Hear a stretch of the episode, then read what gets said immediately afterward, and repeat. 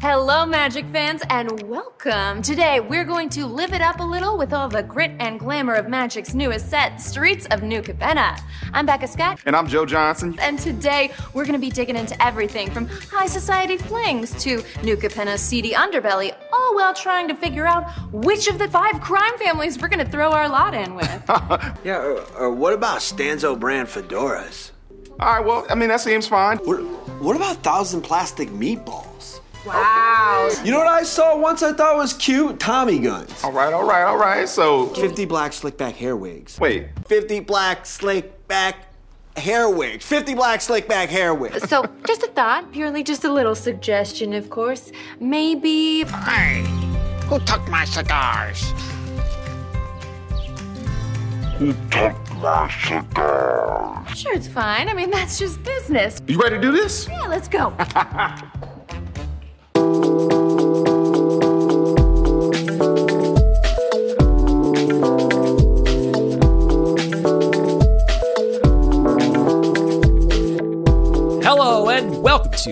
Lucky Paper Radio. I'm your host, Andy, and I'm here as always with my co host, Anthony, pre release underperformer Maddox. Oh, do you have to bring that up? You had a rough go this time, it it sounds didn't like. go great, but you know, pre-release is all about having a good time, not winning, right?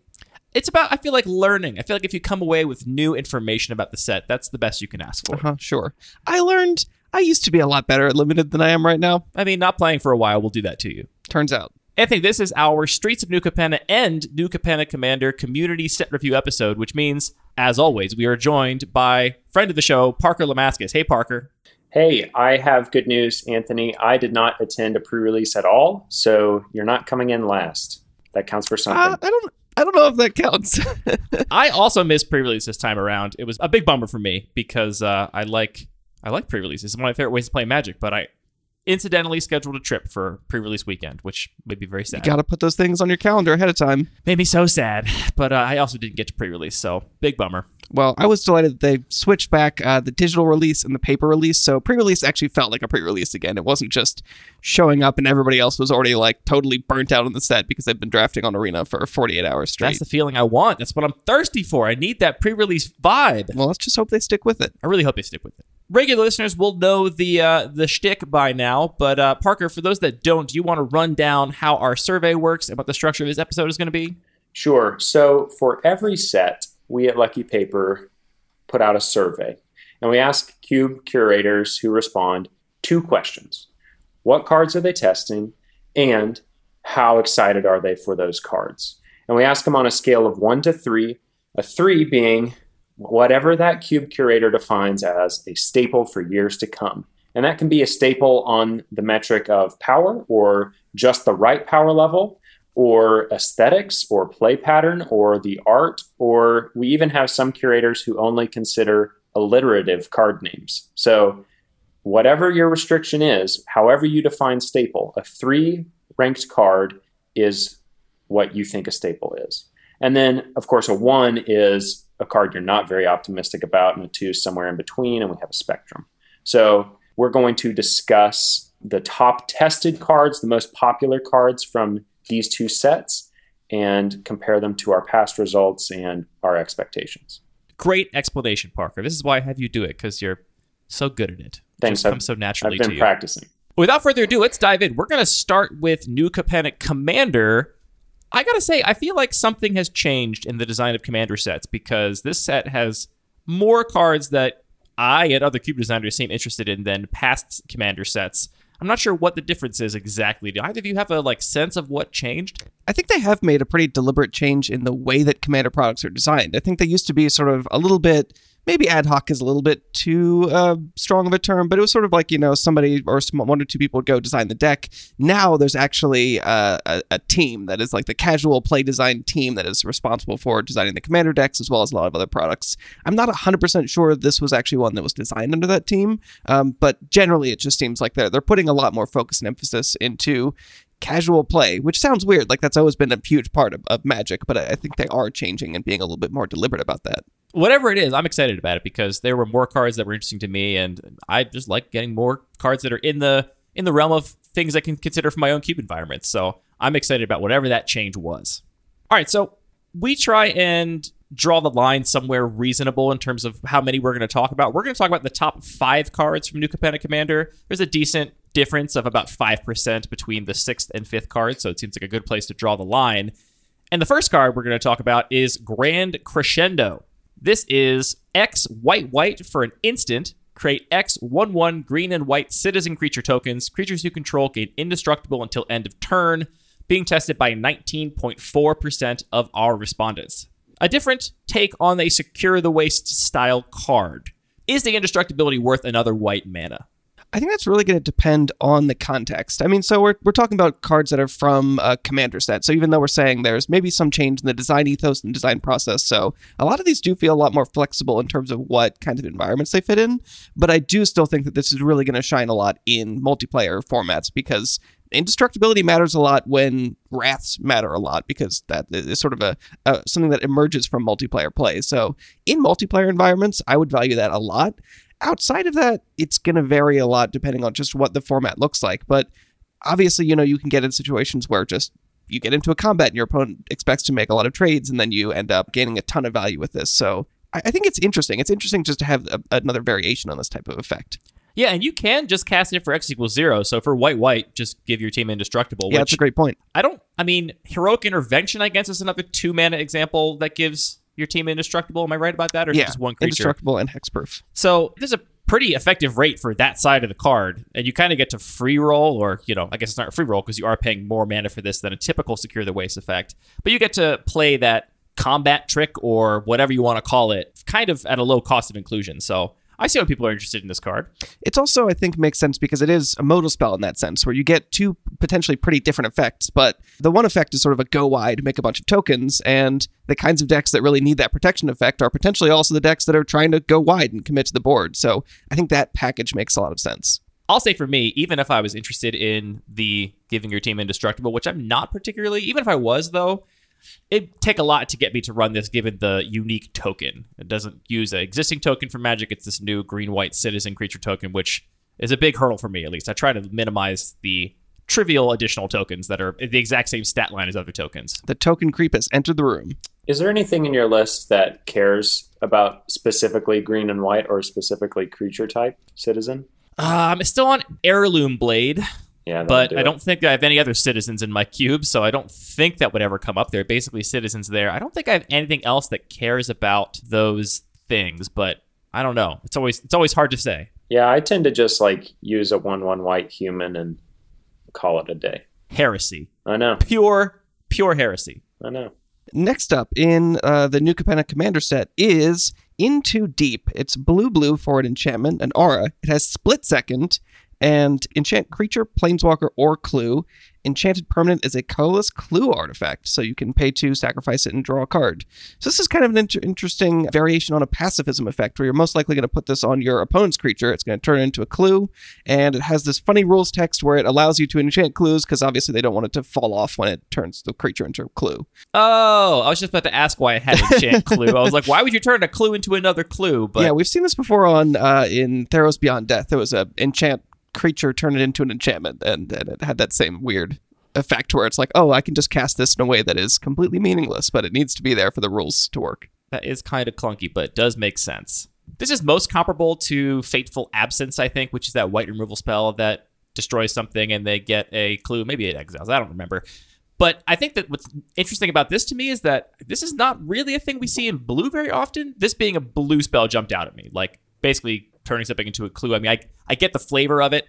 The transmogrification of one matter into another is a very blue thing, but basically two mana, almost hard removal. It's not really a blue thing. So I, I think for the people that are interested in this, it's probably the novelty of being able to run removal spells in your mono blue deck or your blue green deck or whatever. Yeah, the downside I think is pretty meaning, meaningful. So it is being tested by 20% of the people that responded specifically to the commander set survey. So not a huge number. The ranking is also 1.8, which is above average still, or above the middle, I should say, but a little bit lower than the rest of the cards. So I I think that people are interested in it because potentially of that uniqueness, that novelty, but are a little bit skeptical if it's going to remain in their environments for a long time.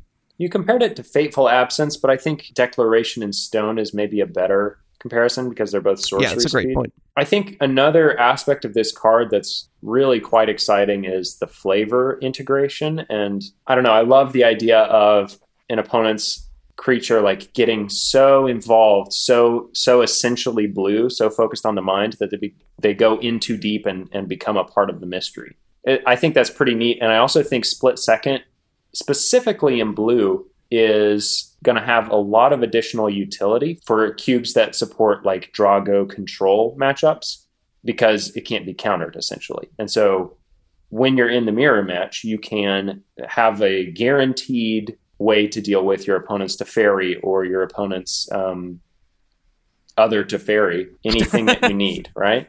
All the Teferis. Yeah. Okay, our next card is Caldaia Guardian. It's three and a green for a 4 3 human soldier. It has the abilities whenever Caldaia Guardian or another creature you control with mana value 4 or greater dies, create two 1 1 green and white citizen creature tokens. And it also has the ability Blitz for 2 and a green. If you cast the spell for its Blitz cost, it gains haste. And when this creature dies, draw a card, sacrifice it at the beginning of the next end step. I am regretting reading that reminder text, but Blitz is still a mouthful. it is really a mouthful. I don't know. It's it's another variation on a green mid-range attacker that provides resiliency to removal and also some modality. I actually think the more appealing mode is the two and a green blitz cost because you cash it in for four damage immediately and two one ones for three mana. Oh, and a card. I totally forgot about the card. That that seems like a pretty good package deal where your value is coming in several different currencies that can be useful at many times during a game. Yeah, I was going to ask which mode seemed better, and the Blitz mode seemed better to me too. I'm wondering how many situations, even when you have access to four mana, being able to blitz it out and then do something else with your other mana is going to be better. And in a deck with one mana ramp, doing this on turn two, where you get to cantrip, make two one ones, and presumably bash for four unless they played a blocker in their first turn. I don't know. It seems like it's quite potent. Yeah, I think it's going to change a lot depending on what kind of environment we're talking about because I agree that in a lot of environments where it's just, you know, it's about creatures, it's about getting on the board and getting your opponent dead, that makes a lot of sense. And that seems like a, a high value play and an exciting play too, because you get, you know, a bunch of tokens, you get to draw a card. Although by doing that, you're giving up the ability of having this sticking in play and then other things dying and sort of creating this, this sort of engine. Uh, so I think there are going to be environments where this functions more as like maybe a, co- not quite a combo piece or even potentially a combo piece, but giving you the sort of value engine of turning a lot of your other cards into tokens. Uh, it kind of reminds me of Anax Hardened in the Forge in that sense. I already know that I am going to forget to draw the card with Blitz because so Oh, much absolutely. other stuff is happening on this card. Like, if I was playing this, I'd be like, great, I get my two tokens, get in for four, and a turn sacrifice. I'm just going to forget to draw that card. It's like uh, I used to have a cycling commander deck, Mhm, yep. and I would have so many things that triggered on cycling that I would forget to draw the card from cycling. I'd be like, all right, cycle this, all this stuff happens. Then I'd be like, oh, right, and I also get to draw a How, card. How is many times have you cycled Krosan Tusker, gotten your land with a smile on your face, and then been like, did I draw my card? Yeah. I forgot to mention Caldaia Guardian is being tested by 20.9% of respondents to this survey with an average rating of 2. It is worth noting that we always get substantially fewer respondents to the commander surveys compared to the regular sets for a variety of reasons. So I, I don't know if these percentages are directly comparable to the percentages in the other survey because people that went out of their way to fill this one out more likely to want to test the cards. I don't know, but uh, that is something to note is that the uh, definitely different respondent pool between the two surveys. All right, your number two most popular cube card from New Capenna Commander is Currency Converter. This is an artifact for one generic mana. Whenever you discard a card, you may exile that card from your graveyard. It has an activated ability, pay two and tap it to draw a card, then discard a card, and another activated ability to tap, put a card exiled with Currency Converter into your graveyard. If it's a land card, make a treasure token. If it's a non land card, make a 2 2 black rogue creature token. The mana value to text ratio on this card is uh, is quite high. A lot of text for the mana, which is always something that, that catches my eye. is that is that a good thing? You're like, wow, this card must be great. It does so much stuff. Well, I mean, this is similar to the the comment I had about Sticky Fingers on our Cube Editions episode, where it's like it's only one mana, and look at all the stuff it does.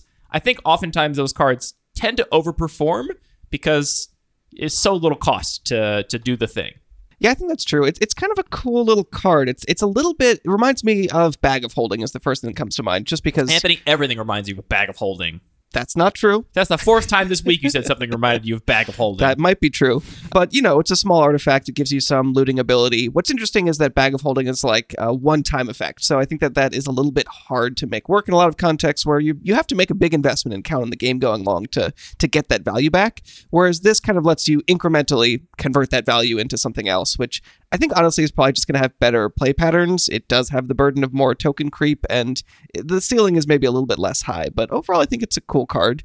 I don't know if it justifies it for a lot of contexts. Like I, I also see the the wordiness as a downside, to be honest, in a lot of cases. oh, for sure, from a design perspective. I want to, uh, you know, make sure all the words that are on the cards that I put in my cubes are as meaningful and valuable as possible. And there's going to be a lot of contexts where some of those abilities are just not going to be super relevant. It's also worth noting a lot of players just don't know commander set cards if they don't end up seeing a lot of play in the commander of the format or being Yeah, popular true. elsewhere. You can definitely So- afford to put more complexity into your cube in cards that people are very familiar with. Yeah, but I can't tell you how many times someone's been like, "Pest infestation's a card," and I'm like, "Yes, it is sure a card." is. Believe and it or not. I don't have to name any targets either. I think the ceiling on this is way higher than the ceiling on Bag okay. of Holding. What's the most cards you've drawn with Bag of Holding? Because that's important. The important thing to be here is that uh, if you're in a deck where you are never planning to actually activate the looting ability on this thing, but you're discarding cards otherwise, Oh, sure. then I think the ceiling on this is really, really high. Like if you're playing a, a discard focused deck and you have one mana for basically an artifact that can either spit out two twos or spit out treasure for the rest of the game if you're continually looting through your deck, I think that's really, really powerful. Yeah, you're right. I totally didn't think about that.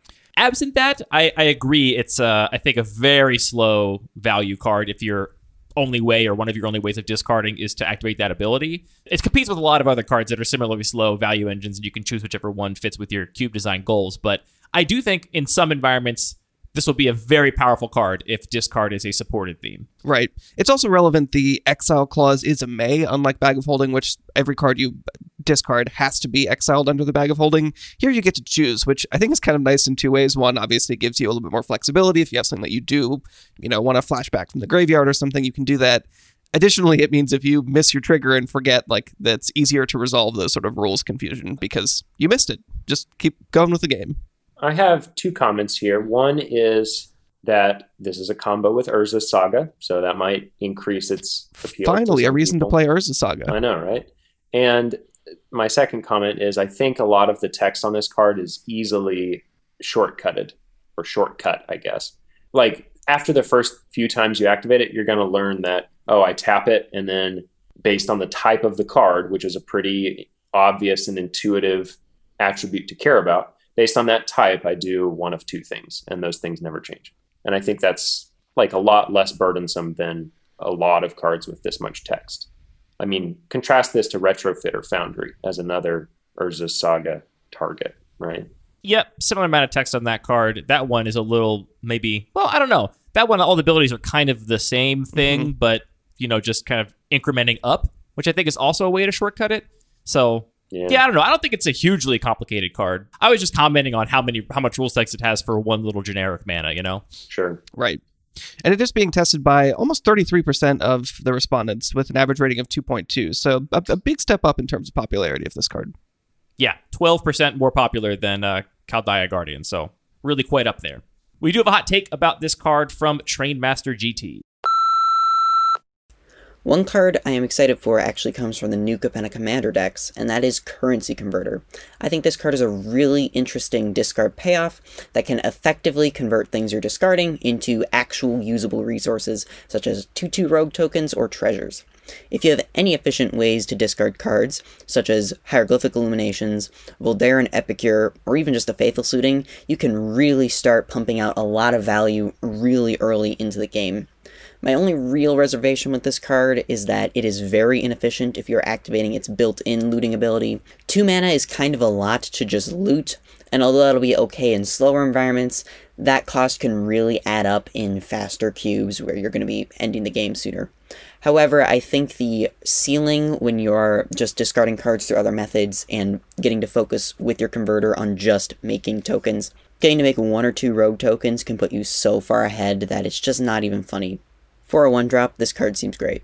I think as we get more efficient discard effects in the future, this card is going to become much, much better, but I think it's already playable in some environments. Thank you. Our last, the number one card, according to our cube designers in Streets of New Capenna Commander, or is it just New Capenna Commander? I think it's just New Capenna Commander. The card is Lethal Scheme. Uh, so this is being tested by 46% of the people that responded. So quite a big chunk. A lot of people are interested in this card with a rating of 2.4. So pretty pretty close up there. I dare say that a lot of people only filled out this survey so they could say they were going to be playing this card. Yep, that sounds about right. It's an instant for two black blacks, so a total of four. It has Convoke, so you can tap your creatures to help you cast this instead of tapping your lands. Destroy target creature or planeswalker, and each creature you convoked lethal scheme with connives, which means you draw a card, discard a card. If you discard a non land, you can put a 1 1 counter on those creatures. What do you guys think about this card? I yeah, I, I like it. I just don't have a reason to like love it. I don't know. I'm I'm not testing it and I, I don't have a good reason on power level, not spark and joy. I, I still am very excited about this card for, for different reasons than normally I get excited about cards.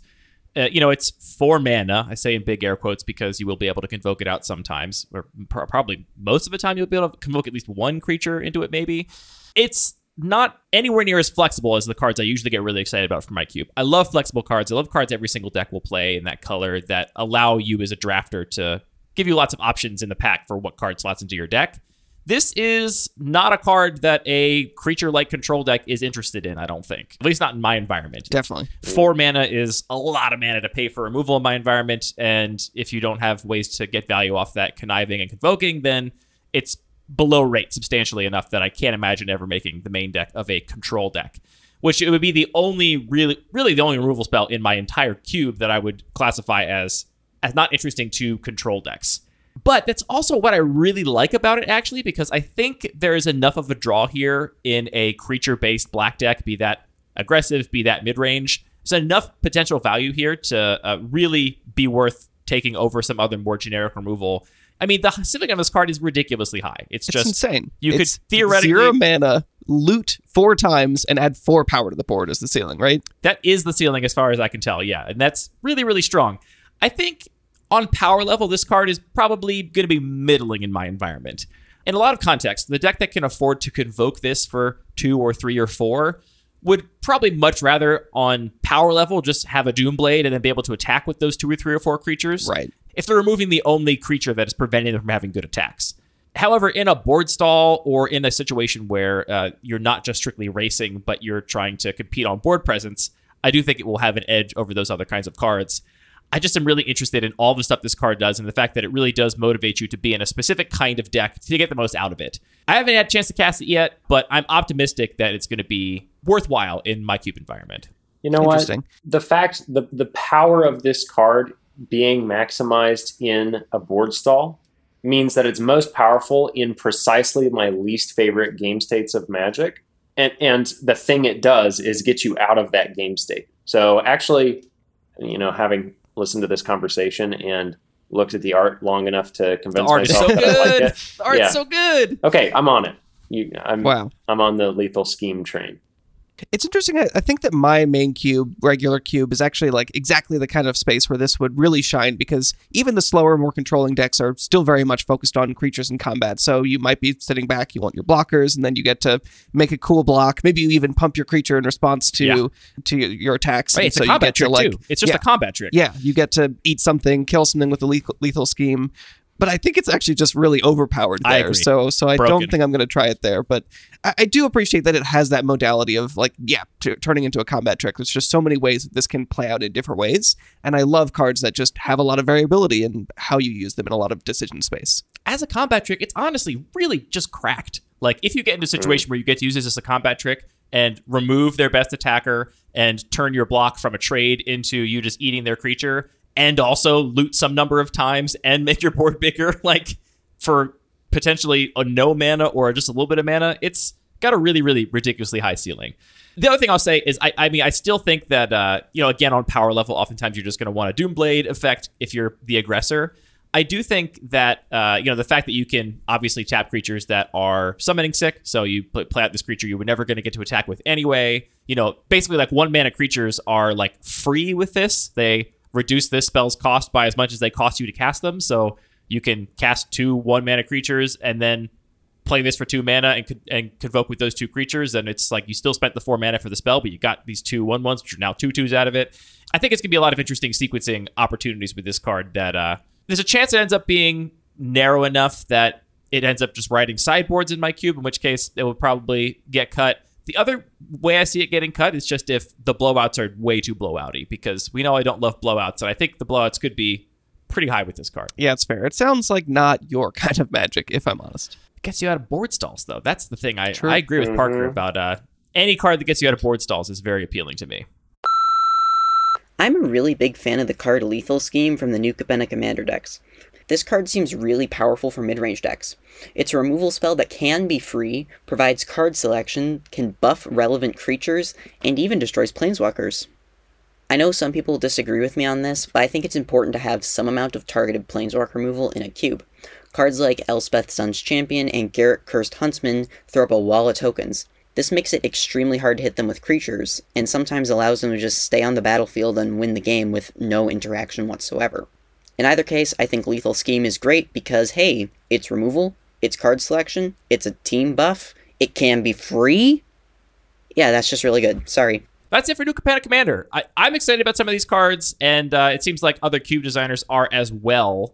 Uh, so we just talked about the the couple that are tested by the most people, but obviously that these are not the best cube cards. These are just the, the ones that are most appealing to more of the community. Uh, so to check out all the rest, uh, go to the website and find the full article that's going to list and lay out and give you a nice graphic of how popular these cards are, what their rating is, and how contentious those ratings are.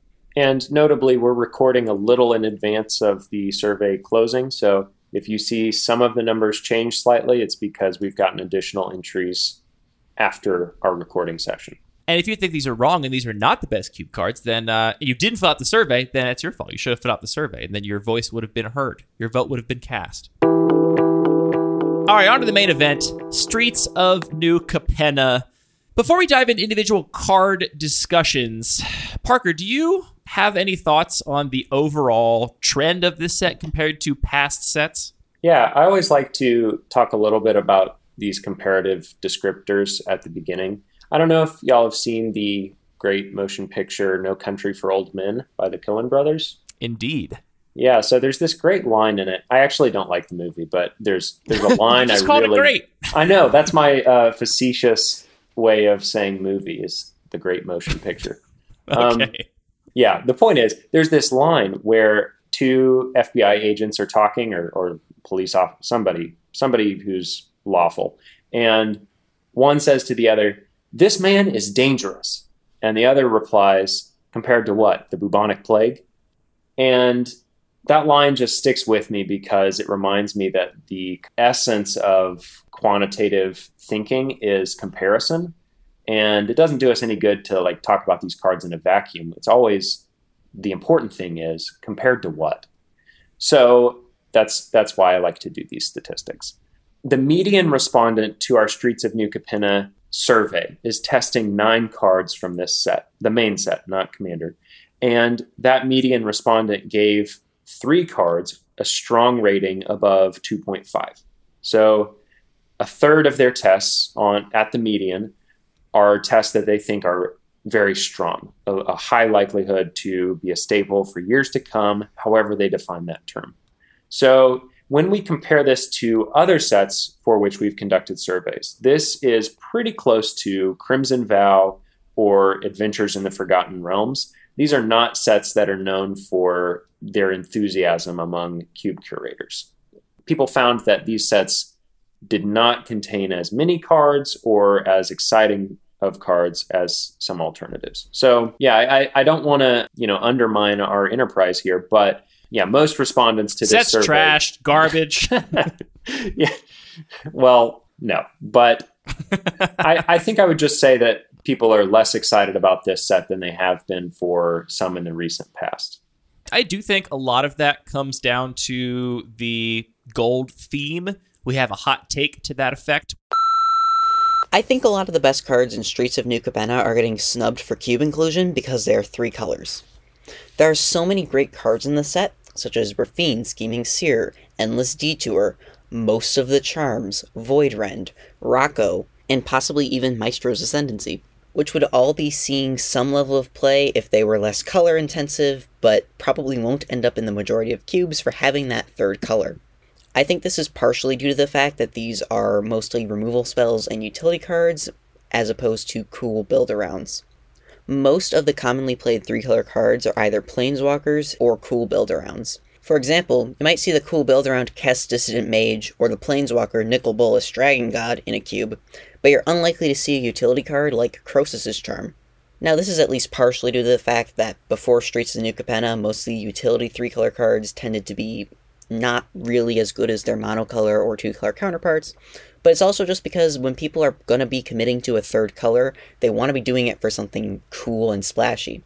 However, I think this leads to an unfortunate side effect. In my experience, a lot of the three color build arounds tend to end up warming a sideboard, either because they're picked too late in the draft to be able to be effectively built around, or because it's just hard to build around them in the first place. Even if one has the mana base to effectively cast a Kess Dissident Mage, they might not want to simply because it requires them to have a bunch of instants and sorceries to be good. The thing is, I think these utility cards tend to be more splashable than the build around cards we traditionally see included in the three color section. This paradigm I dub the Mantis Rider effect. Mantis Rider costs a red, a blue, and a white for a 3 3 creature with vigilance, haste, and flying. Mantis Rider almost always ends up seeing play in my cube, Boros and Izzet drafters are more than happy to splash it to get an above rate finisher that can really apply pressure to the opponent. The card's not exactly getting first picked, but people will play it if they can get their hands on it, so long as they are already in a deck that kinda wants to be going in that direction anyway. It's easy enough to splash a Mantis Rider that it's usually worth the risk. In fact, sometimes people will splash their Mantis Rider with a land that they picked up earlier in the draft without even knowing that they were going to need it. I think the same paradigm applies to many of the cards that I discussed earlier from New Capenna. Sure, you're not going to first pick a Broker's Charm or an Endless Detour, but if you're already in two of the three colors of either of those cards, it's usually worth splashing the third just to get a really efficient utility spell. You might even already have a mana base that can support it just from picking up lands early in the draft. I think people should seriously reevaluate their positions on some of the gold cards of Streets of New Capenna. A lot of them just seem really good. You know, but a lot of the power level and design focus is on three color cards or you know gold cards that are two colored cards. Most cube designers do have a, a, limit to how many they're willing to run in their cube because it does change the texture of the environment to have a high density of gold cards. And so when you have a lot of cards that are from this pool that most cube designers are limiting themselves on to some degree and they're competing with the full history of other gold cards. I do think it's a, a high bar to clear for uh, for a card to make it in people's cubes. So I, I, think that's one of the main reasons we're seeing less sort of excitement about the cards in this set overall. Yeah, if you actually, uh, we also just ask for general comments on what, whatever people want to talk to us about uh, about the set in the survey, and that's definitely a theme that I noticed reading through them. Is that a lot of people were saying the set's kind of cool, the power level looks a little bit weak, which I think we see almost every set. I think there's a lot of card evaluation that's, that's difficult, and it takes time for people to sort of understand a lot of the cards, or maybe they're right. And the other big, big theme I noticed is a lot of people said, look, there's, you know, 30% of the set is gold cards. That takes up a lot of space where those are just cards that I'm not as interested in for my cube. And I think there could be a lot of reasons. We've talked about how those can just be a little bit more difficult to cast, so players want to optimize, make cards as castable as possible. I think it's also difficult just from a design perspective to think about how they fit into the, the scheme of it if people are looking at their cube and thinking, here are my two color pairs, these three colors look a little bit intimidating or or difficult to fit in that mental model. Maybe players are also just thinking they want to keep it nice and symmetrical. And if they want this one three color card, does that like just change the aesthetics? And do I need one in each guild? And are they might be able to find that? Maybe not, because there just aren't that many three color cards. So I think there are just a lot of little factors but what I also noticed in that those responses is there's equally as many people that are saying this is awesome. All these gold cards are great. I say equally as many. There were a couple. Um, you saw equally as many, and you I, only read some them. of they the were comments. as no. I, re- I read every single comment. Did you really? I did. Uh, wow. Uh, it was a lot. I skimmed them, people. So I, I think that despite that there might have been a little bit of hesitation about that, I'm excited about how people are going to approach this set six months from now, looking back on it. I wouldn't be surprised if we saw pe- people thinking, hey, yeah, that seemed a little bit intimidating, but I, it sort of pushed me to put a few more heavily multicolored cards and actually change the way I think about my cube a little bit. So I appreciate that this is pushing us to think a little bit more differently. Yeah, I was going to mention that exact same trend in our survey, Anthony. The general pessimism about a three color, heavily gold set. It reminds me of a design tool I've used in my cubes past. I'm not currently doing this because I, I play as many fixing lands as I want and it's not an issue. But when I did like have these concerns about gold cards, I took a leaf out of Jason Waddell's book. He's a he's a friend of the show. It's a good book. Yeah, it's, it's a great book. And he would have a certain number of cube slots, let's say two, and then have 10 like three color cards, maybe one for each combination. And for each draft, just sample two of those 10 and put in the cube. And I found that it was a really liberating design tool because I could play as many three color gold cards as I liked, which was a lot. And I didn't have to worry about them clogging up the cube or like riding sideboards or being last picked every time because I would only sample two per draft. And I found that to really resolve a lot of my tensions with specifically three color gold cards. That's definitely a logistical hurdle. I, that's not something that I'm interested in, but if you're setting up the draft, I will delight in having that little bit of variation. Yeah, I mean, it's just cube rarity, right? Yeah, he goes deep though on controlling all those little rarities and Yeah. making sure that the whole list makes sense despite having that variability. Yeah, in Jason's case, he's playing digitally, so he has the ability to like build the cube list, you know, from a mm-hmm. little script he's written that does all this math for him. That's a perfect example of the kind of thing that if everybody had access to that, if that was not a logistical hurdle, I expect that would be an extremely prevalent design tool that cube designers would take advantage of. It's just it does have a lot of those I don't know, challenges I- to deal with. I only did it for these two slots, like my my two triple color gold slots, and I f- I found that was pretty easy. Like I just kept It doesn't the sound too bad. I kept the gold cards in with my basic lands, and and when I shuffled up, I just grabbed two at random. Sounds very doable. No logistical hurdle. It's been erased. I do want to mention one more potential hypothesis for kind of the relative lack of enthusiasm about this set. I'm not a psychologist and not an expert in, in cognitive biases or anything, but it does remind me of the popular layman's ideas of like anchoring bias or like a bandwagon effect, maybe, where like I felt this myself. I, I open up the card file, I see a bunch of gold cards, and I think, man, there's not going to be a high chance I can use all these. And so I start skimming. And by the time I reach the end of the list, I've only picked a few cards. And I, I contrast this to the most recent massively popular set among cube curators that responded to us, which was Innistrad Midnight Hunt. In that set, a single card or was tested by 96% of the respondents. That card was considered. If that's the first card I see on social media or on the, the card file, then I'm incentivized to go, this this set, this card file must be deep, stuffed with commons and cards that look innocuous, but I want to put in my cube. So I think having like some strong, obviously appealing and well-known quantity like consider is kind of like a tide that raises all boats in the set. And I don't think Capenna had one of those. And this is um, one speculative reason why we might see less enthusiasm. Really, in hindsight, 96% of people is That's insane. It's, it's really quite nuts. And I looking back at that uh, at the Innistrad Midnight Hunt set review, there are 13 cards from that set that are all more popular than the most popular card from Streets of New Capenna. Yes. So to like contextualize exactly how less excited people are about this set, I think that's quite stark. Yeah, I agree with you, Parker. I think that's a, a reasonable thing where people like feel like they have a sense of flavor for the set and are like, all right, well, I'm gonna, you know, I've seen enough cards to feel like I am gonna rule out a lot of these cards or just as you said, start skimming or making assumptions about what's gonna be playable. So I think that's definitely a factor too. You know what? I I totally forgot another factor, which is constructed buzz. If you have content creators who are publishing articles saying consider is going to bust modern wide open or you know whatever hyperbole they use, then that's another huge element in building hype for a set and and getting people to look through the whole card file.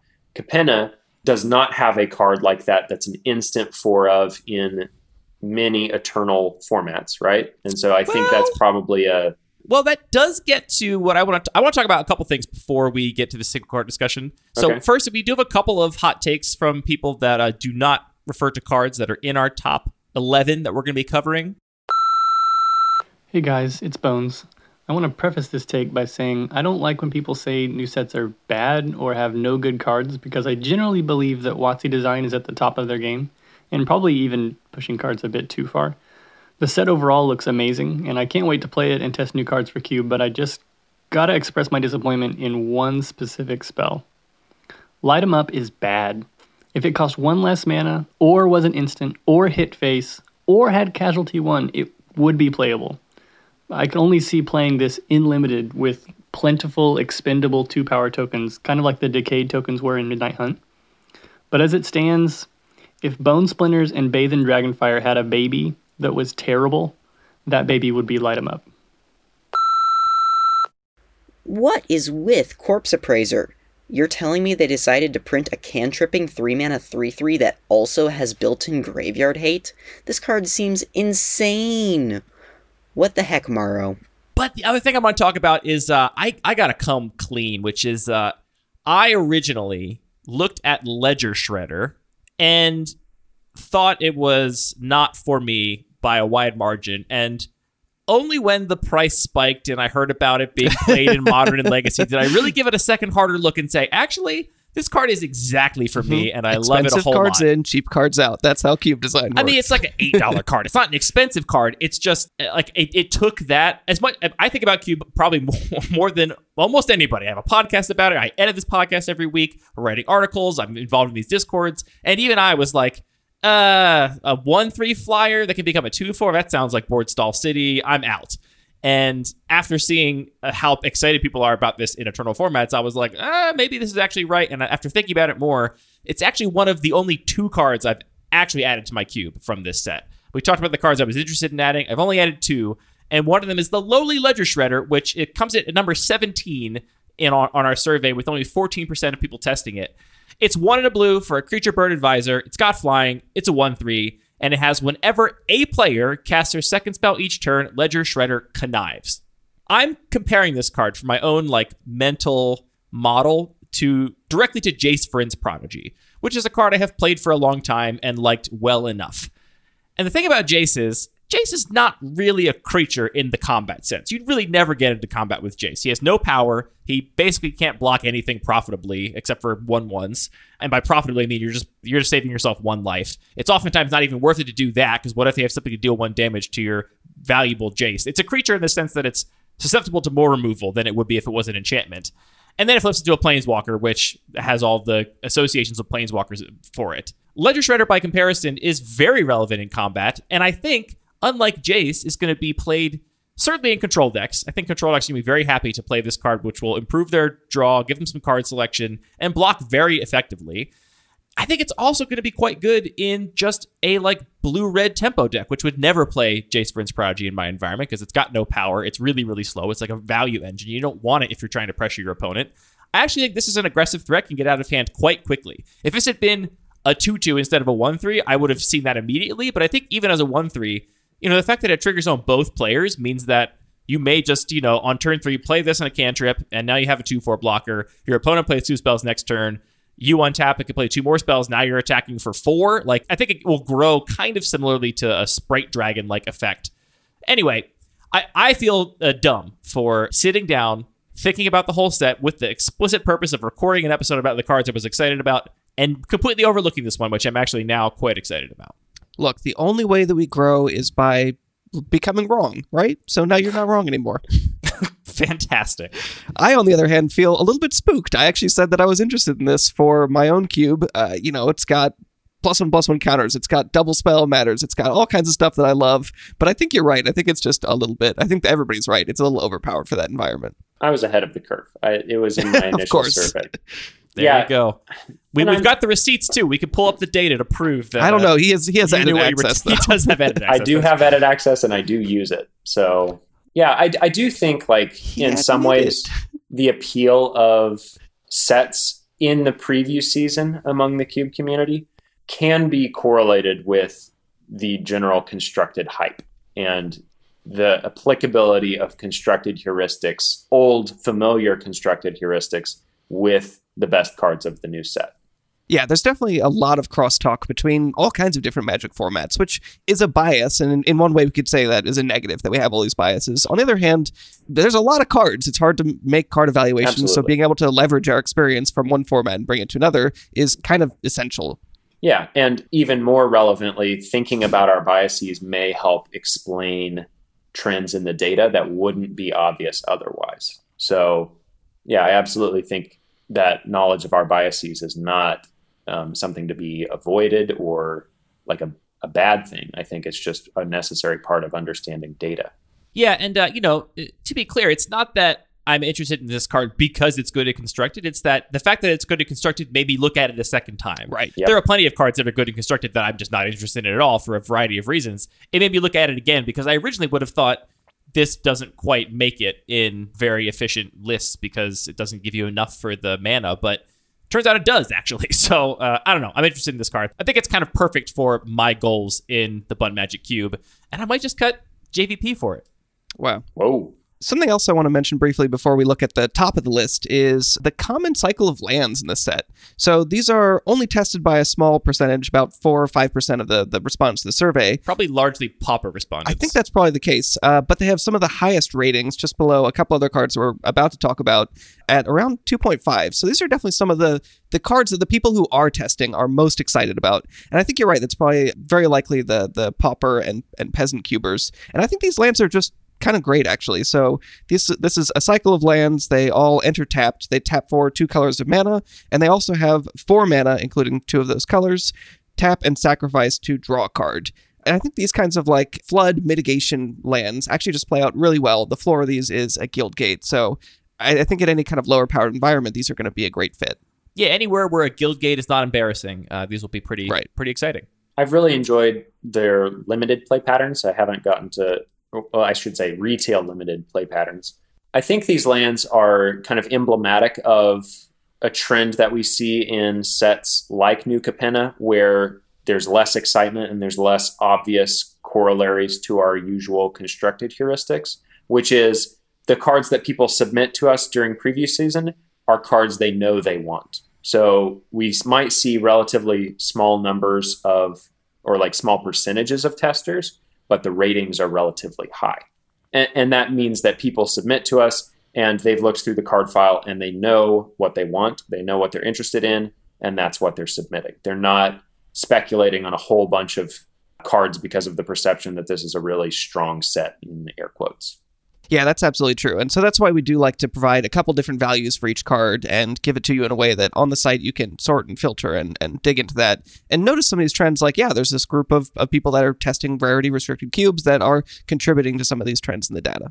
We've rambled on a lot, but it's actually okay that we have because five of the top 11 cards are essentially the same card we're going to be talking about. So really, it's like seven kind of unique cards we're going to be covering. I don't know, there's a lot of flavor text in there that we need to get into the details of. But let's dive in. So uh, our number 11 card is the subject of one of our community hot takes, and it is Jewel Thief.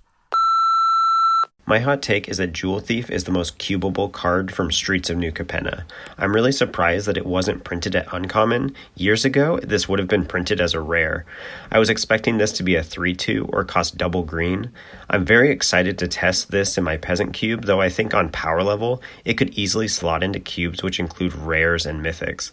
It will become good friends with cards like Ephemerate and Soul Herder, as well as straightforward green aggro cards like Barkhide Troll and Rancor.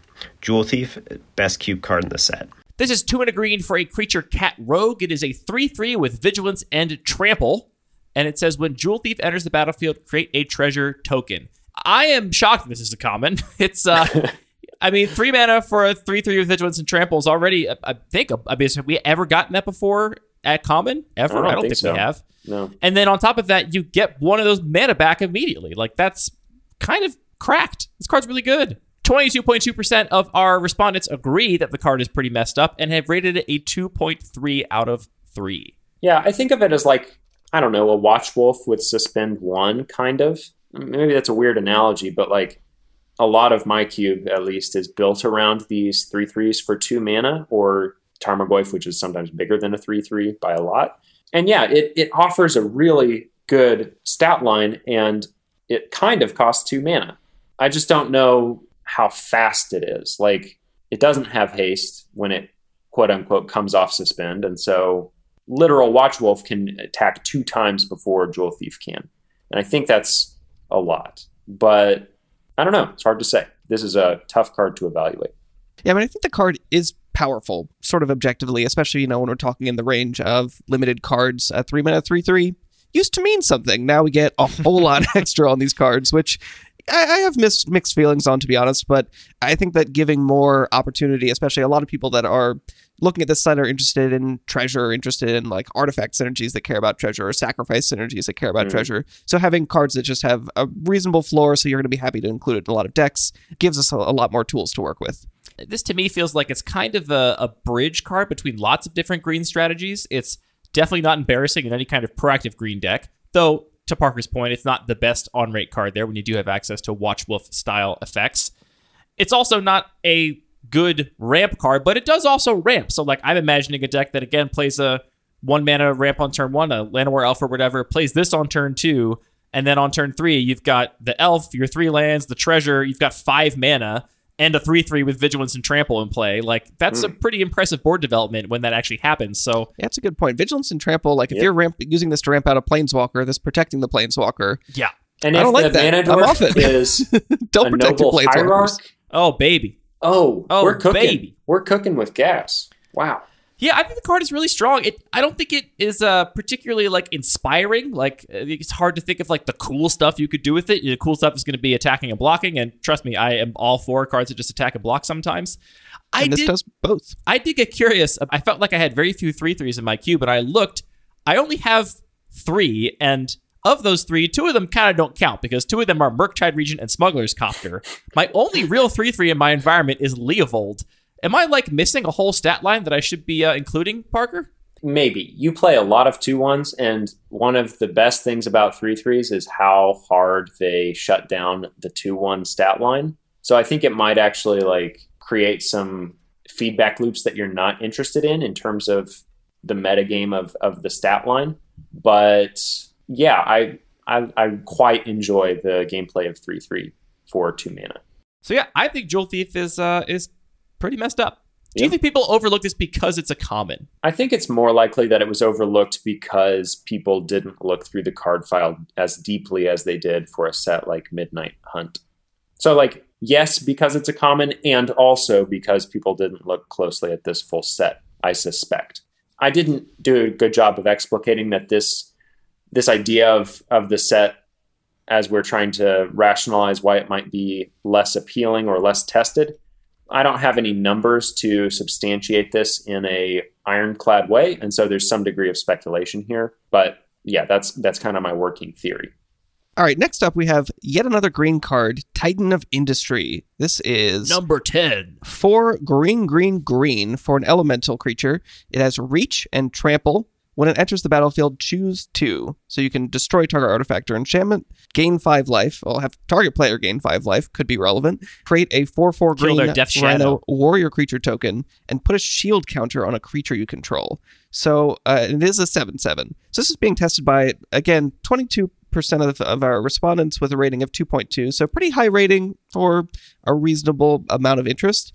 There are only some cubes that want seven mana creatures. If you're primarily doing cheat effects like reanimation and stuff, uh, there's certainly more appealing options on power level and probably on play patterns too. But this is in that range where a lot of cubes would consider this kind of like a filler cheat target and also a ramp target where you can kind of play both sides of that of that coin.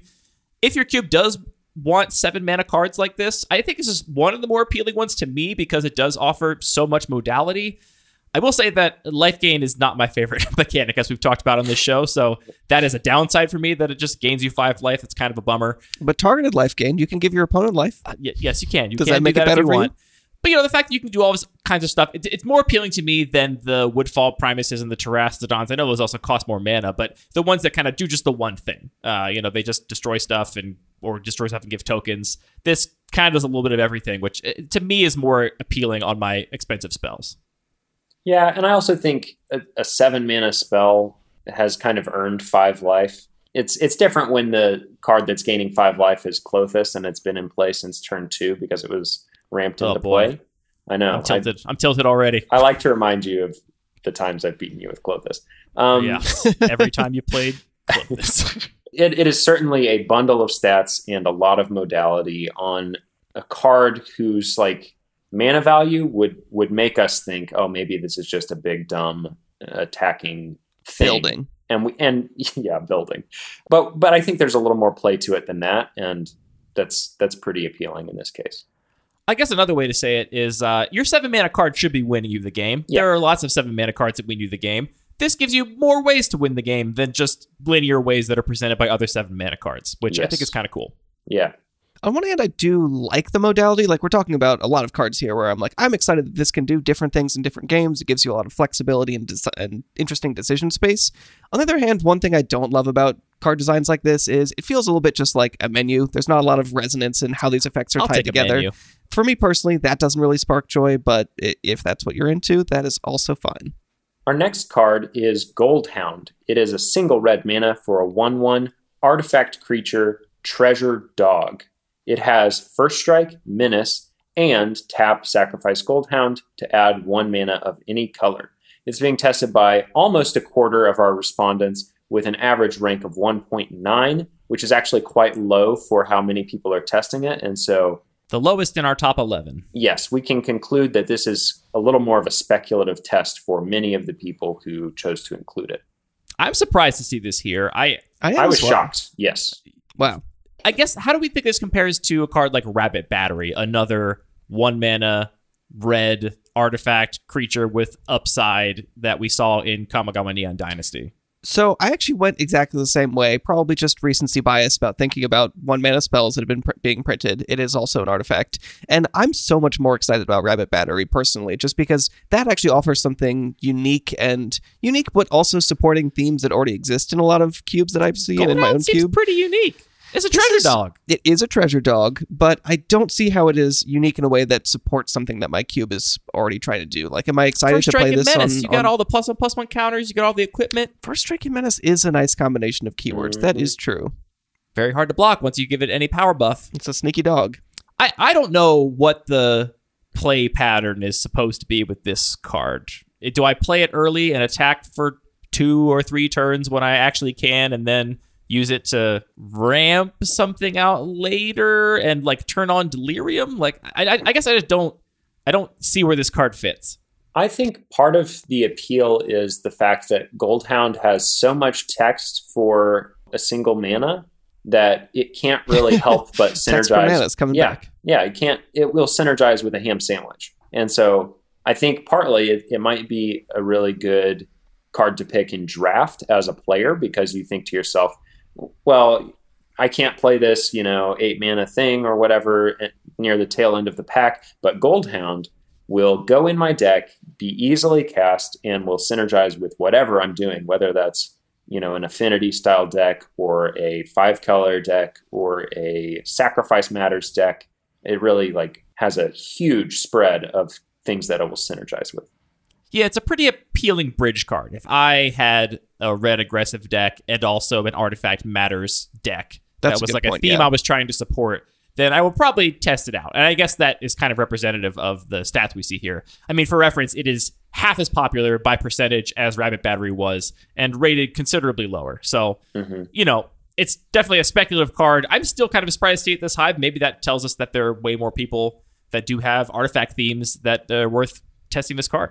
Yeah, it might also be relevant that it does fix your mana. It taps for, or like uh, other treasures, you sacrifice this, make mana of any color. So if you are saying, my primary plan is this is a little creature, it's got relevant keywords, I'm going to try and kill my opponent with it. But if I'm playing red with a little bit of a splash, maybe it also just has some relevancy to, to patch up other potential board states or hands that you might draw. I think this is the one that should have had haste though. That way you wouldn't have to have like it's a treasure, but it's a treasure that also has summoning sickness. oh, that's which true. is You can't actually sacrifice tension. it. That's annoying. Not the turn it comes into play. No. I don't like that. Next up is the Planeswalker that people are most excited about from this set, Ob Nixilis the Adversary. A lot of text here, so buckle up, folks. This is one black red for legendary Planeswalker Nixilis. It has Casualty X. Casualty is the Maestro's keyword ability. It says you may sacrifice a creature when you cast this spell. If you do, in this case, You're going to copy this spell, and it's going to come into play with X loyalty, where X is the power of the sacrificed creature. Has three loyalty abilities for plus one. Each opponent loses two life unless they discard a card. If you control a demon or devil, you gain two life. For minus two, you create a 1 1 red devil creature token with when this creature dies, it deals one damage to any target. And for minus seven, target player draws seven cards and loses seven life, starting loyalty of three. This is the card that appears to be the constructed standout from this set. It is showing up in some constructed decks, at least speculatively. And uh, I've heard some early murmurings that uh, this card might be kind of broken. I don't know about broken. I do think it offers something that's like completely novel on a planeswalker of this competitive cost. It, it just gets one's gears turning. I mean, there have been enough planeswalkers that we've seen the usual patterns, and this is something new under the sun. And I think that's like, yeah, just just a lot more potential, both for power, sure, because it's only three mana, but also in terms of like story equity and good gameplay. If this novel thing works out, then it's going to be something that you haven't seen before. And I think that's a pretty powerful or a pretty appealing combination. Yeah, I really appreciate the the long tail of the the kinds of experiences you can have. The fact that you could have these games where you have a huge creature and now you suddenly have a huge planeswalker is pretty cool. Copying things is cool. The the fact that it makes you use your creatures as a resource in a different way. I, I appreciate all those aspects. I also don't love playing against two planeswalkers at once all of a sudden. Like I, I think this is a kind of card that's really going to swing games in a way that isn't the kind of gameplay that I'm looking for. But I I see both sides of this. I think the card is really powerful from a power level perspective. Yeah, for sure. I think it would for sure hang in the Bun Magic Cube. It's not what I'm interested in because I, I I don't know. It's a lot of complexity, and I agree that two planeswalkers all of a sudden could be pretty tilting. It does also seem to me that it's going to be much, much better when you are pressuring your opponent and Yeah. still passable, but nowhere near as good if you are the reactive or like slower deck. And that lack of flexibility on a gold card, which is already not that flexible, is something I'm always conscious of. So, You know, yeah, I don't know. I think that lack of flexibility could be a good thing and like a balancing knob on this design. Because if For you're sure. ahead, pressuring your opponent, they're already kind of under the gun. And then you sacrifice a creature to create two objects, sure, but one of them probably can't do anything if, if this is early in the game, except maybe make a 1 1, which is like a downgraded game object. And the other one is only doing this like life drain thing. What I'm saying is it, it actually takes away from some of your opponent's board presence in terms of immediate pressure on the life total. And that is, acts as like a damping mechanism to keep this from going too crazy too early in the game. Yeah, it's a fair point. Yeah, I don't know. I think the the reason I feel like it's so good if you're proactive is you make two of these, and two of these pluses every turn is a really That's intense brutal, yeah. And then if you're on the defensive, it's unlikely you're going to be able to attack these planeswalkers. Maybe you have removal spells for them. Now you're spending cards to get rid of copies of things.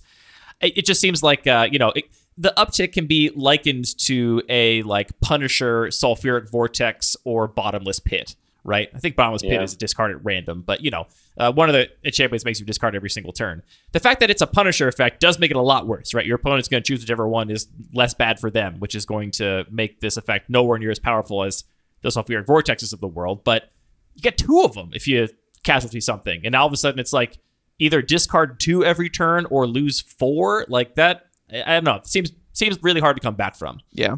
I do actually like the design of the last ability. You know, a lot of planeswalkers have this big ultimate ability that basically just says win the game with some extra steps in between to make it flavorful. But the fact that this deals damage to the same player that's drawing seven cards means there could be a lot of different ways this could pan out. You know, sometimes if your opponent has these, maybe you could just pressure their life total and prevent them from getting that value that could close out the game. Or maybe if you have one, you might actually use this when your opponent is down to seven life to, to kill them. Or you might even be milling a, a player when they're down to just a, a tiny library. So Yeah, I agree. I like that Very there is cool. that aspect of your opponent can maybe have some control and build a, a plan to play around this or play against it. I also like that when Ob Nixilis is very strong, the game is over fast. This is not an Uro uh, Titan of Nature's Wrath where the situations that Uro is good in are the long, grindy board stally games. Ob Nixilis, when it's good, is going to end games faster. So you just shuffle up again and play a second game. Hope they don't draw it. Yeah. Next up, we have a nice simple card in Inspiring Overseer. I am not surprised to see this one so high up the list. This is two and a white for an Angel Cleric. It has flying, and when it enters the battlefield, you gain one life and draw a card. And it's tested by 30, almost 32% of the respondents with a rank of 2.5. So a pretty high rank and good chunk of testers. We saw a fair number of people testing whatever the non-flying version of this was. Priest From a of couple sets Forgotten back. Lore. Yes, thank you. Was that all the way back in Kaldheim? I guess that was like over a year ago at this point. It point was now. Which is, Adventures in the Forgotten Realms. oh, okay, so it was last summer. That one was tested by a fair number of people. So the fact that it now has flying, it's not surprising to see a lot of people testing this out. Yeah, the other comparison that's easy to make is Cloudkin Seer, which is same card in terms of uh, enters the battlefield, draws you a card. It doesn't gain you a life, and it's been shifted into white, which is, I think, a, a color that cares more about having a lot of small creatures in on the battlefield in a lot of contexts. So, I I think especially for rarity restricted cubes, it's obvious that a lot of people are interested in this. Uh, and I think it's just a nice, solid, clean design. Kind of cool art too. Oh The yeah, weird like Mm-hmm. halo glow Big, behind sweaty the angel. cracked wings. Kind of looks like the old Chrysler hood ornament. So pretty pretty thematic for the Roaring Twenties style of aesthetic as well. I know we talked about this briefly with Priests of the Forgotten Gods, but I have played Pauper Cubes before where it's like a third of the creatures feel like they're elvish visionaries. And uh, Mhm. seeing all of these creatures that enter the battlefield and draw a card being tested by so many people, I just got to say that I, I don't love the play patterns of a cube where it's just like, I keep just making Mhm. little dinky guys and drawing cards. That, that's, that's a good recipe for a board stall. We are making yeah, absolutely. less impactful bodies than you could be making at that point part in the game to instead just draw some more cards and you're just going to draw more less impactful bodies or draw more cards and all of a sudden you're just you're staring down a board of a bunch of two ones and one ones and stuff that can't do much Yeah, it reminds me as like a retail limited analog that maybe more players are familiar with. Midnight Hunt's native limited format. If you were in a blue black mirror with a million decayed zombies on each side of the board, it's like you got the zombies for free, and so all your other cards actually did stuff, and and eventually nobody could swing because the other player would kill you on the crackback, and it's it's a unique experience certainly, but without Facing a zombie horde is an experience everyone should try once. I really enjoyed it because it was a lot of fun to play for me. But the format does need ways to bust through those stalls. Like in that format, it was Siege Zombie, and also sometimes just big creatures will do it. so i don't know i guess i'm just advocating for uh, really thinking about if this is a card you want to spend a slot on in your cube rather than just ah this is familiar to me because i've played cards like this for a long time this one's a little better than all the ones i've been playing before so get in my cube I yeah. I mean, there's also obviously a tendency to look at this card and say, "Oh, this card is a quote unquote strict upgrade from a card I already know. So it's it's a more powerful card, so I will put it in my cube because it is better." But that doesn't really make sense if you haven't heard our whole shtick that we talk about all the time, because your opponent's going to have it half the time. You're not actually making the cube better by putting in better cards. I will say that sometimes that can make sense. You It- can it really can like a card have- that is a little below power, then they print a powered up version, and you're like, hooray, this is now more appropriate But then you're answering a specific question or solving a specific problem. I think if you just apply that generically, it doesn't make as much sense. So, yeah, I mean, e- even if you have a rarity restricted cube and you're looking for, don't feel obligated to say, oh, this is an upgrade and so I must switch. If you love your Cloudkin Seer, stick with it. I'll say one nice thing about it, which is that I really like flying on my I white flying. threats. Yeah. Yeah. Flying is, is a really powerful ability. It sounds so dumb to say, but it's very easy to lose like little facts like that when you get deep into cube design. Mhm. You're thinking about all your synergies and your crossover cards and whatever. Flying is very good. This will allow you to kill planeswalkers you otherwise wouldn't be able to kill. It'll allow you to get in that last damage on your opponent that has a bigger board on the ground that you can attack through. It's powerful. Yep. Our next card is not one, but five, because we heard that you liked card advantage, and so we're giving you a five for one. These are the most highly ranked cards of the Streets of New Capenna, and they are the completion of the Triome cycle. I will read Jetmir's Garden as an example of how they all work. Jetmir's Garden is a land, mountain, forest, plains. It, of course, taps for red, green, or white. It enters the battlefield tapped, and it has cycling for three. So this completes the Triome cycle that we first saw in Ikoria. What uh, what was it like two years ago now? And yeah, that was the first set after the pandemic began. That's how you can remember it remember. certainly was. Yeah, that's also like saying it was an eternity ago. I guess. Yes, that was a lifetime ago. Yeah. Or like three months, one of the two. So I guess the other thing I'll say is that these five lands are the allied adjacent shard style fixing lands. And because they have the subtypes, they are fetchable, and that makes them quite powerful relative to other lands that enter the battlefield tapped. And I think in the two years since Ikoria has come out, we've seen the triomes see a lot of constructed play, including in modern. I don't have exact familiarity, but people don't tend to play all of them. They tend to play one off of fetch lands, which will immediately fix your mana. So I think I think Some decks will see- play a couple more if they're Yeah. specifically like a five color deck with Territorial Kavu and Scion of Draco and stuff, and they're Right. just trying to get to five basic land types by turn two every game. But uh, but yeah, I think otherwise it's kind of a, a one of or a two of in some decks. We know what this card does. I, I think from a cube design perspective, it's important to note that I think one of the best values these cards provide is that if you are on a fetch dual mana base, including a card like Jetmir's Garden is like including another red white fetchable, another green white fetchable, and another red green fetchable, right? You're Mhm. like putting more of these cards to turn more of those fetch lands on for more of your players, which I think is a very real benefit. I do not like these cards though, I gotta say. And the comparison I can draw it to is like I would much rather see them finish the bicycle land cycle that they started in Amonkhet, which was four or five years ago or whatever, than finish the Triome cycle, which they've obviously done. Part of it is that I think the modality here is pretty underplayed. Uh, I think that the number of times you get to cycle these cards is significantly less than a card that cycles for one less mana. Three is a is a steep cost. You'll certainly do it, right? There are times when you're just top decking, Yeah. you need to draw action, and you'll you'll be happy to do it. You're happy it has that mode, but I do think it comes up quite a bit less often. And then I also just think they're less elegant. Honestly, one of the things that really bugs me about these is that as a three color land, they just have a gold land frame. They don't look like they're Naya or Grixis or whatever visually. Where the bicycle lands, you know, they have the text box that goes from one color to another, which I think makes a big difference in terms of like reading a pack to see if any of the cards are on color for you, looking at your lands in play to figure out what you're able to cast. It may sound like a weird, stupid argument, but it's just all part of what makes these things feel less less clean to me. Readability is important. Yeah, I think I agree with you on basically everything you said. It, to me, it does feel a little bit silly when you're playing a cube and it's like, yep, it's turn two and I've got all five colors. I know a lot of players love that, so uh, here's the positive thing I'll say is I, I agree I would have loved to see the, the bicycle lands finish first, but I'm still glad to see them giving c- people cards that they want, right? Like a Oh, yeah. lot of people love it. It's good these to see cards. them finish a cycle. They've started so many land cycles Right. they haven't finished. I'm glad to see them finish one of them. So a lot, I know a lot of people are going to play with these and really enjoy them. So I, I think that's great to see. I was actually a little bit surprised. So if we go back to Ikoria, uh, these all received almost the same rate, ranking. A lot of people are just, most people are just playing all of them or not. Uh, not many people break land cycles, especially while they're just testing things. They were tested by about 20% of the responses from the Ikoria survey and got a rank of 2.4.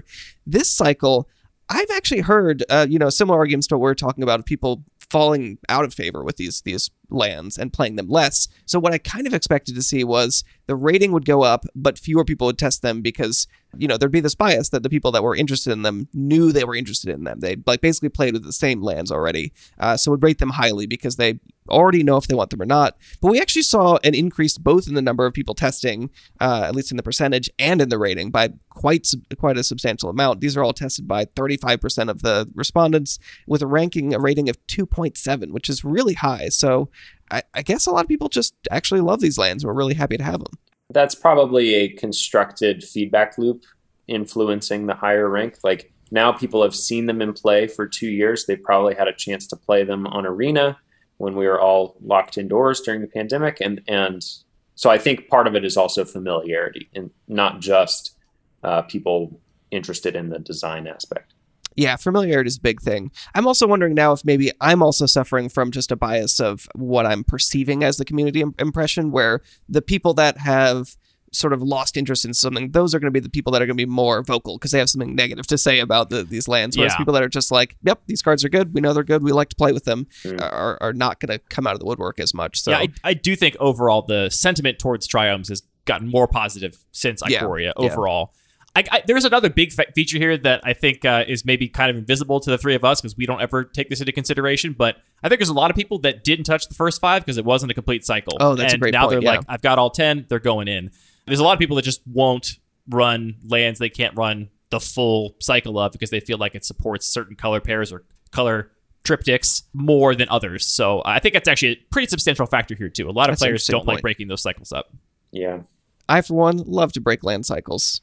I actually considered very briefly running just the Esper Triome as the only triome in my cube because I feel like that's the deck I most often want Right. a triome in. Like either a, blue white or blue black control deck that is splashing one of the other colors or full on Esper control. That's where I want to be able to fetch a tapped land and to have the three mana cycling mode. And that's where I feel like I want it the most. But Yeah, that's I decided against it because it looks like a gold land. I, I don't know. It bugs me. I would consider doing that as well. And I think that an interesting point about that in my cube specifically is I don't have fetch land. So it would be kind of like just getting a bunch of duals for free that maybe sometimes like getting more duals in the cube out of fewer cards because they wouldn't enable like five color as easily. It might just occasionally be useful for a splash. I think that's an interesting idea. But then I come back to what you said where I really love the modality on the the two mana cycling lands that you actually do cycle them pretty often. Yeah. A- And that adds meaningful decision space where I don't think that comes up as much with these. And for reference, I am on the blue white and the blue black cycling lands, bicycle lands in my main cube. And those are the only two I play. Man, I would love a couple more of those. I have gotten really close to putting Sheltered Thicket, the red green one, in specifically because of Wrenn and Six, and I might do Oh, it. yeah. I might just do it. Do it. You can't stop me. The number one cube card, according to the 250 ish cube designers that were surveyed, is Tenacious Underdog. This is one in a black for a creature human warrior. It is a 3 2. It's got Blitz for two black black, and you may cast Tenacious Underdog from your graveyard using its Blitz ability. As a reminder, Blitz gives it haste, sacrifices it at the end step, and also draws a card, importantly, when it does leave the battlefield. So, or when it dies specifically. Parker, what do you think of Tenacious Underdog? We talked about it a little bit on our Cube Editions episode. I feel like this is not going to jive well with your Watch Wolf stat line, but I'm curious what you think of this. Yeah, I mean, it does trade with a Watch Wolf and then come back for more. So I guess in that sense, it, it does line up fairly well. And it also doesn't cost more mana than a Watch Wolf. So I'm I'm personally interested in it and plan on testing it. I also think more broadly, like it makes sense that this is our number one uh, most tested card from Streets of New Capenna because it plays into well-known, well-beloved archetypes such as black aggressive strategies, which already have a high emphasis on recursive aggro threats, and then also it plays so well with many synergy decks like aristocrats um, comes to mind first and foremost. The fact that this has no downside and is pretty aggressively tuned in terms of its its power, it, it makes a lot of sense why this is the number one tested card. I didn't even think about it for aristocrats, which just shows you that I don't have anything resembling aristocrats in any of my cubes. But it does seem really strong there because uh, I, when I first saw this card, my thought was, "Wow, four mana to draw an extra card every single turn seems like." I mean, at four mana, you got to pay it every turn, right? But it's like just the ability to once this thing dies, has to have four mana draw card, always have always at your at your disposal, seems quite powerful to me. It's very relevant you don't draw that card to your end step, though, if you have no other way for this thing to die. So unless it gets blocked and dies in combat, or you have a sacrifice outlet like you would have in an aristocrats deck, you're going to draw a card, but it's not going to be a land for your land drop. It's not going to be something you can play sorcery speed until the next turn. So it is really very slow in that sense. So I think it's really only going to see play, at least in my environment, in decks that are pressuring people's life total and want to use that. Want to use this primarily as just a one mana three two that every once in a while, if you run out of threats and run out of ways to spend your mana, you can get bringing it back from the graveyard. I, I do think that the fact that you don't draw that card till end step makes this a lot generic, a lot worse just in terms of generic power level. I think you're right though. That does we consistently see uh, the the top cards are are very often fitting a certain profile. They're they're cheap in terms of mana cost. They are powerful. They are flexible and fit in a lot of contexts. And uh, maybe most importantly, they have like some level of familiarity. It's like I know what this does. I've seen a two mana three two with upside before, and it works.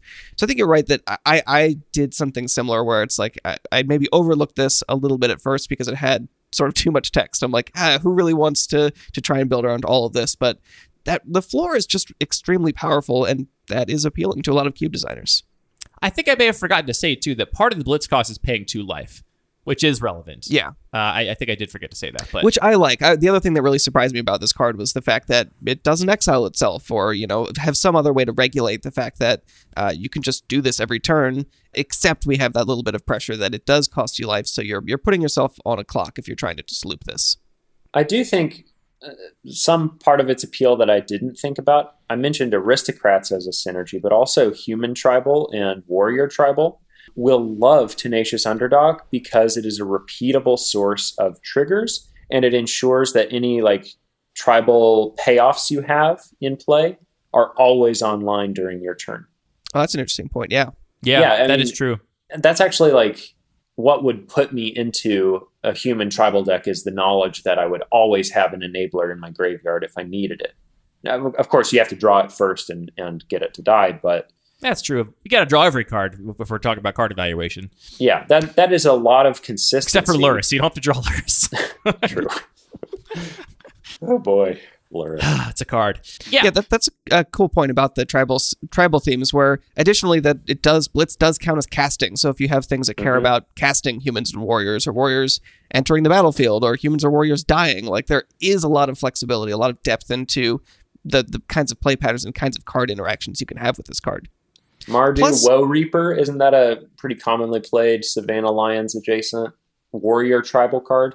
I'm not sure I would call it warrior tribal. It does technically true. trigger on warriors. In, I mean, but in the right this turns it context, it could do Yeah. stuff. Yeah, you have repeatable graveyard hate. It is that. in my uh, tribal tribal cube because it gives you warrior procs. So I I, I do think that uh, I hadn't honestly thought about the aristocrats thing, but to me, four mana to draw a card, get an attack for three, and proc all of your aristocrat stuff, the ETB stuff, the leaves the battlefield stuff, the dice stuff, seems quite powerful. And Yeah. those decks are often winning by just grinding value in the late game, and that's what this does best. Yeah, and I think that's an area that I saw sort of the most enthusiasm and positivity uh, in the survey results was around, you know, casualty and blitz and treasure tokens and all these things that care about sacrificing stuff that for people that are already trying to build cubes that are trying to explore these themes, there's just a ton of stuff here for them. So I, I would definitely, if you're interested in those themes, dig into these results.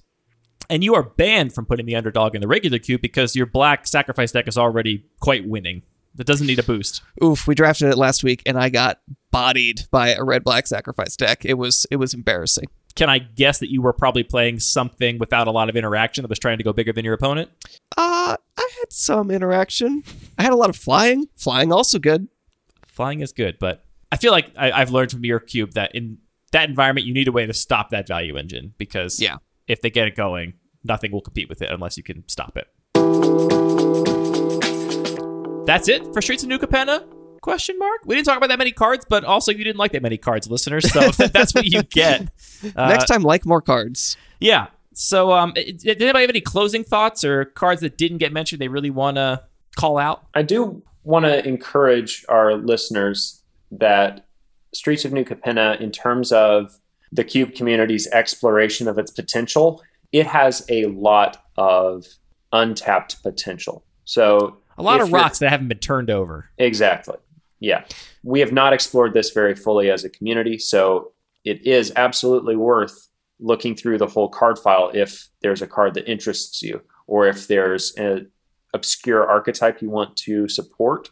This card file is deep and it is wordy and it will reward exploration, I think. I do want to call it one last card that uh, I think is just it's kind of card I don't love, but I know cube designers often like because it serves as a bridge between a bunch of different archetypes, and that's just Gala Greeters.